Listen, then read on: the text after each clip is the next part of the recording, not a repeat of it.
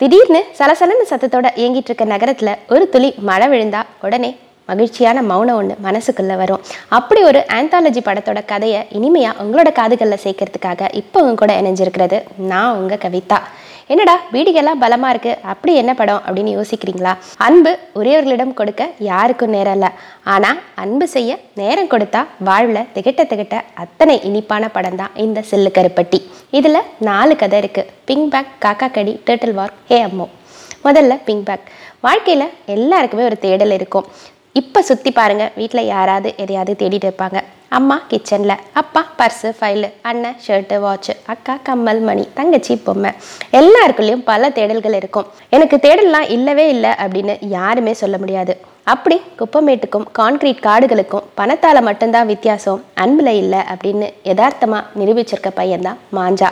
மாஞ்சா குப்பமேட்டில் கிடைக்கிற எல்லாத்தையும் எடுத்து கொண்டு போய் பத்திரமா வச்சுப்பான். அதில் அவனுக்கு சில விஷயங்கள் பிடிக்கும் அதை மட்டும் தனியாக வச்சுப்பான்.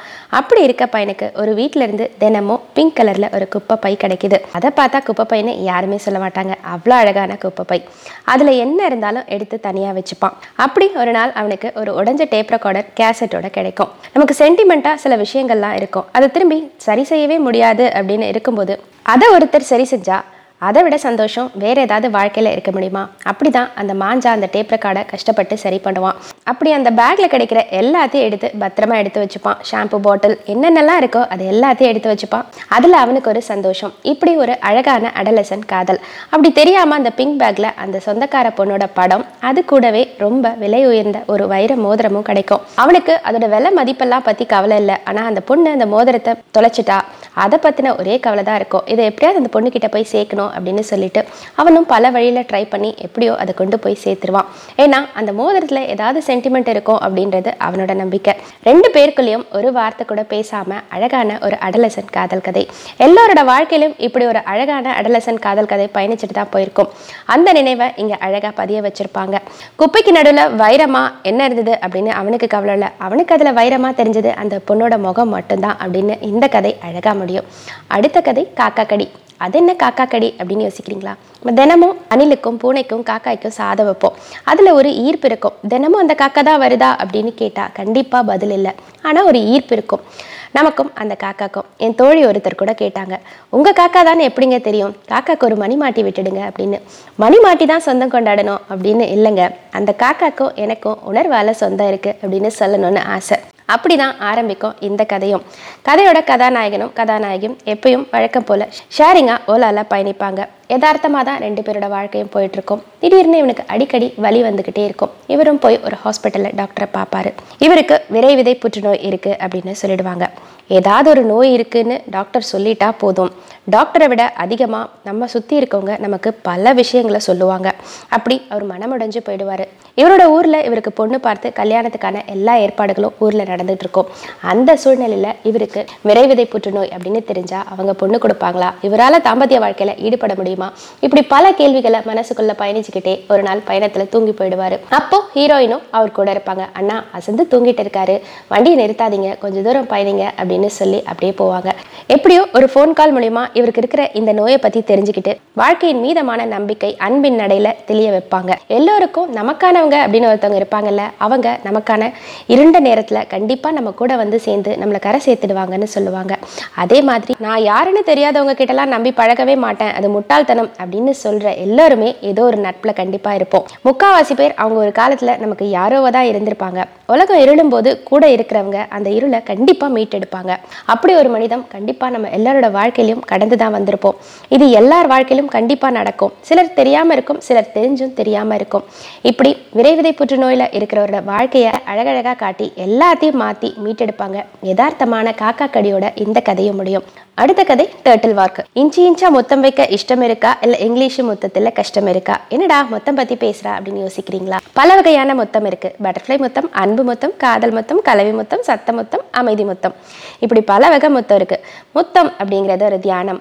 கொடுப்பவங்களுக்கும் வாங்குறவங்களுக்கும் மட்டுமே சொந்தமான ஒரு விஷயம். அது சூழ்நிலை சம்பந்தப்பட்ட விஷயம். அதில் எதை பற்றி யோசிக்காம அப்போ நடந்த ஒரு விஷயம். அவ்வளோதான் இது. இப்படி தான் அறுபது வயசு ரிட்டையர் ஆன ஒரு சிங்கிள் விடோவராக இருப்பார் கதாநாயகன்.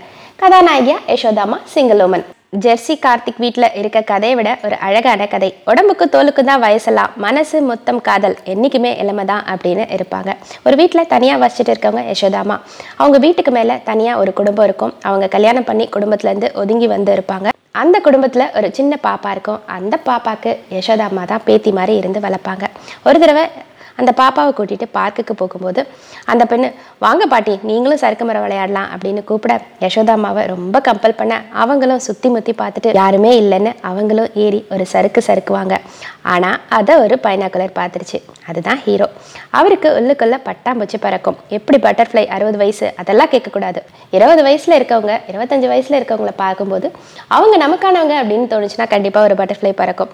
அதே மாதிரி அறுபதுக்கு அறுபத்தஞ்சு. இப்படி தான் அவரோட மனசுக்குள்ள ஒரு பட்டாம்பூச்சி பறக்கும். அந்த பட்டர்ஃப்ளை நினைவை அப்படியே வச்சுக்கிட்டு அவர் ஹாஸ்பிட்டலுக்கு போவாங்க. அங்கே எல்லா எல்டர்ஸும் செக்கப்க்கு வந்திருப்பாங்க. அந்த இடத்துல இவர் இந்த பட்டர்ஃப்ளையை பார்த்துருவாங்க. இந்த பட்டர்ஃப்ளை எல்லாருக்கும் டேர்ட்டில் வாக்கை அழைப்பாங்க. இவரையும் அழைப்பாங்க. இவரும் இதை கண்டிப்பாக எடுத்துக்கிட்டு அந்த டேர்ட்டில் வாக்குக்கு அன்னைக்கு இரவு இவங்களை சந்திக்க போவாங்க. இந்த படத்தில் குறிப்பாக பார்க்கணுன்னா அழிஞ்சு போகிற ஆலிவ் ரிட்லி ஆமையோட முட்டைகளை சேகரிக்கிற நிகழ்வு தான் இந்த டேர்ட்டில் வாக் இதில் யசோதாமாவும் அவரும் தங்களோட இறந்த கால வாழ்க்கையை பற்றி பேசுவாங்க. அப்படியே பேசிட்டு இருக்கும்போது பேச்சோட முடிவில் இவர் ரொம்ப துணிச்சலாக பேசிக்கிட்டே பேசிக்கிட்டே இருக்கும்போது நான் உனக்கு ஒரு மொத்தம் கொடுக்கவா அப்படின்னு கேட்க யசோதா அம்மாவுக்கு முகமே மாறி போயிடும். திட்டிட்டு போய் ஆட்டோவில் ஏறிப்பாங்க. இவர் ஓடி போய் ஒரு டீ வாங்கிட்டு அந்த டீயை கொண்டு போய் அவங்க கிட்ட கொடுத்துட்டு இது ginger tea with added dignity அப்படின்னு கொடுப்பாரு. ஆனால் யசோதம்மா கோவத்தோடய அங்கேருந்து போயிடுவாங்க. அவங்களுக்குள்ள ஒரு சின்ன வெறுமை அப்படியே வரும். அவங்களுக்குள்ள ஒரு பிரிவு வரும். அதுக்குள்ள யசோதாமாக்கு உடம்பு முடியாமல் போக இவர் அவங்கள தேட ஆரம்பிப்பாங்க. அந்த கேப்பை எல்லாத்துக்கும் உயிர் கொடுத்துரும். எப்படியோ சந்திச்சு எப்படியோ ஒரு நல்ல துணையாக பயணிப்பாங்க. இந்த கதையோட முடிவு தூய நிறையிலும் ஒரு அழகான காதல். அடுத்து நகரக்காதல் ஹே அம்மோ ஒரு நகரத்துக்கு நடுவில் ஒரு குடும்ப முறை இல்லறம் இதெல்லாம் யதார்த்தமாக தனிமை மட்டும் இருக்கிற ஒரு பொண்ணு. தனிமை மட்டும் இருக்கிற ஒரு பொண்ணு தான் கூட கணவர் இருப்பார். இருந்தோம் இல்லாமல் அவங்களுக்கு மூணு குழந்தைங்க. அவருக்கு அவங்க கிட்ட பேசுறதுக்கு கூட நேரம் கிடையாது. அப்படி இருக்கும்போது நம்ம எல்லாரும் இப்போ அடிக்கடி கூகுளில் பேசுகிறோம்ல அதே மாதிரி அவங்களும் கூகுளில் பேச ஆரம்பிப்பாங்க. அப்படி பேசுகிற அந்த கூகுளுக்கு பேர் ஹே அம்மோ. அவங்க அதுக்கிட்ட எல்லா கேள்விகளை கேட்க அது அவங்களுக்கு எல்லா பதிலும் சொல்ல கணவர் இல்லாத இடத்த அது நிரப்பின மாதிரி அவங்களுக்கு ஒரு மிகப்பெரிய சந்தோஷம். இந்த நிகழ்வெல்லாம் கவனிக்கிற கணவருக்கு ஒரு கட்டத்தில் தேடி தேடி பார்த்து பார்த்து பொருள்லாம் வாங்குறோம் பார்த்து பத்திரமா வீட்டுக்கும் கொண்டு வரோம். ஆனால் அதுக்கப்புறம் அதை அலட்சியமாக தூக்கி போட்டுடுறோம். அப்படி தானே நான் ஒன்றையும் தூக்கி போட்டுட்டேன் அப்படின்னு சொல்லி மன்னிப்பு கேட்டு அவங்க ரெண்டு பேரும் கை பிடிச்சிப்பாங்க இப்படி நாலு கதையும் முடியும். ஒரு அழகான அடலசன் கதை காக்கா கடி கதை டேர்ட்டில் வாக் கதை அதுக்கப்புறம் ஒரு நகர காதல் கதை. ஆணுக்கு பேச்சு துணை இருந்தால் போதும் பெண்ணுக்கு பேச்சை மறுத்து பேசா துணை இருந்தால் போதும். என்றைக்குமே நாட்கள் ரொம்ப சுவையானதாக இருக்கும் அப்படின்னு சொல்கிறது தான் இந்த சில்லுக்கருப்பட்டி.